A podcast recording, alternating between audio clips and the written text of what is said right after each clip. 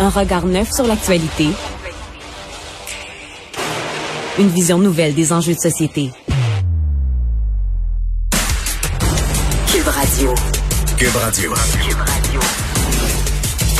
Vous écoutez Philippe Vincent Foisy.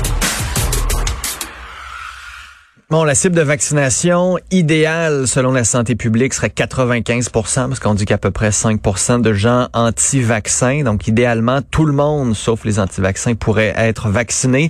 On pense même peut-être aller de l'avant avec une troisième dose, surtout qu'on apprenait ce matin que le vaccin Pfizer perd un peu plus rapidement que le vaccin AstraZeneca son efficacité. Beaucoup de questions sur les vaccins, beaucoup de questions sur la suite des choses. Pour essayer d'y répondre, Jacques Lapierre, virologue à la retraite, qui a travaillé durant 30 ans à la production de vaccins. Monsieur Lapierre, bonjour. Bonjour, monsieur. Alors, commençons avec euh, cette cible de 80-95 C'est la bonne cible à atteindre?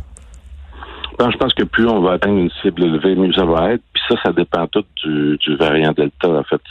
C'est que comme il est très, très contagieux, euh, comme il va infecter le plus de monde possible, ben, je pense que c'est pour ça qu'augmente la cible. En fait, il faut, faut, faut bloquer ce, ce virus-là, ce variant-là.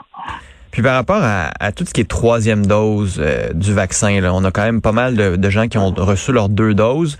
On se dit peut-être qu'il faudrait vacciner euh, une troisième fois, avoir un booster shot. Au Québec, on dit peut-être juste pour les gens immunosupprimés qui ont plus des enjeux de santé. Mais aux États-Unis, on veut aller de l'avant avec cette troisième dose pour tous.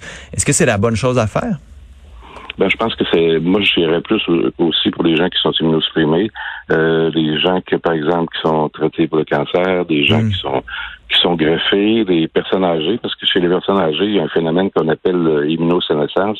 Euh, ces gens-là, des fois, ont de la misère à fabriquer des anticorps, ce qui ne répondent pas nécessairement super bien au vaccin. Ce que j'ai vu pour les greffés, c'est que la réponse est autour de 40 donc protection autour de 40 donc c'est pas tout à fait assez fort. À ce moment-là, une deuxième dose, euh, une troisième dose pour aider. Mais pour la population en général, je pense que c'est c'est pas nécessaire, à moins que les gens commencent à voir une, vraiment une descente de la protection des, des vaccins. Euh, ils disent que ça descend, mais ça descend quand même lentement. Je pense que pour le moment, je pense que la troisième dose ne serait pas nécessaire. Est-ce qu'il y, est y, a un risque, le fait de dire, ben cette troisième dose-là, on la prend pour nous, plutôt que de l'envoyer ailleurs dans le monde où les gens sont pas vaccinés? Puis où on pourrait avoir ces variants-là, parce que les, le Delta, euh, il provient d'Inde, si je me trompe pas, euh, on l'a vu se développer là-bas, donc des gens pas vaccinés, population non vaccinée, beaucoup plus facile d'avoir cette création de variants qui peuvent être plus contagieux. Oui, tout à fait, parce que si si euh, ces gens-là sont pas vaccinés, puis c'est disons que dans ces pays-là, il y a très peu de gens qui sont vaccinés. Exact. Euh, ils vont, ils vont nous développer des variants. C'est malgré eux. Ils vont, ils vont être infectés. Il y a des variants qui vont apparaître. Puis un jour ou l'autre, un, de ces variants-là va être complètement résistant au vaccin actuel. Donc, il va, il va falloir se relancer dans une fabrication de vaccins qui va cibler ces variants-là. Donc, c'est pas mal compliqué. Donc, effectivement, les, États-Unis, euh, la population qui vise deux doses, puis la troisième dose, ben, s'il vous plaît, envoyons-le à des pays qui qui sont pas vaccinés. Sur euh, le vaccin comme tel, il y a des gens qui nous ont écrit pour dire oui, mais en même temps, quand on a le vaccin, quand on est vacciné, on peut quand même transmettre la COVID, même si on est asymptomatique. Donc, il y a encore des risques par rapport euh, à la transmission de la maladie lorsqu'on est vacciné. Est-ce que ça, c'est vrai? Puis est-ce que la transmission, elle est aussi importante, vacciné ou non vacciné? c'est vrai qu'il y a une possibilité de transmission, mais selon moi, elle n'est pas aussi importante parce que plus on a des doses, donc euh, si on se rend à la deuxième dose par, rapport à la première, plus cette charge euh, virale-là diminue. Donc, il y a beaucoup moins de virus disponibles pour être capable d'aller infecter une autre personne.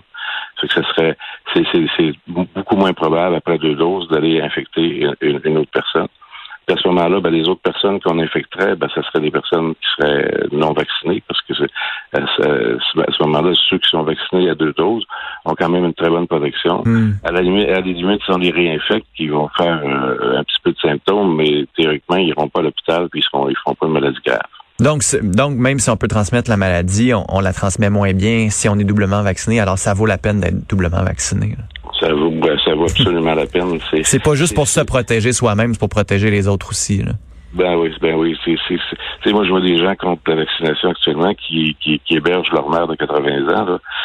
c'est bon, c'est une décision personnelle. Ils peuvent faire ce qu'ils veulent pour eux, mais je pense qu'il faut faire attention aux gens qui nous entourent. Si, si on les aime des moindrement, on les protège. Hmm. Puis un dernier mot sur quand on dit vaccination obligatoire, il y en a qui disent oui, d'accord, mais pour ceux qui sont pas vaccinés, on pourrait avoir des tests rapides, on pourrait avoir une stratégie de dépistage justement pour éviter qu'il y ait du monde qui perde leur emploi. On voit ça par exemple au Nouveau-Brunswick, en Ontario. Est-ce que ça devrait être la voie à suivre au Québec aussi? C'est possible, mais c'est beaucoup plus mm. compliqué en fait. Il faut que ces gens-là embarquent dans une chaîne de, de, de tests toutes les semaines, euh, peut-être deux fois. Tous les jours même peut-être. peut-être même tous les jours. Donc euh, c'est plus compliqué. Il y a des frais associés à ça aussi. Il faut, faut payer pour ces tests-là. c'est pas mm. gratuit. Donc euh, je pense que la solution la plus simple effectivement, c'est de se faire vacciner. Maintenant, bon, il y a peut-être des, des gens qui ont des raisons spéciales de pas se faire vacciner, mais je pense qu'en général, euh, les bénéfices du vaccin comparés au risque d'attraper la maladie sont encore très, très élevés. En fait, c'est très avantageux de se faire vacciner. Jacques Lapierre, merci d'avoir répondu à nos questions aujourd'hui. Merci, bonne journée. Salut Jacques Lapierre, virologue à la retraite.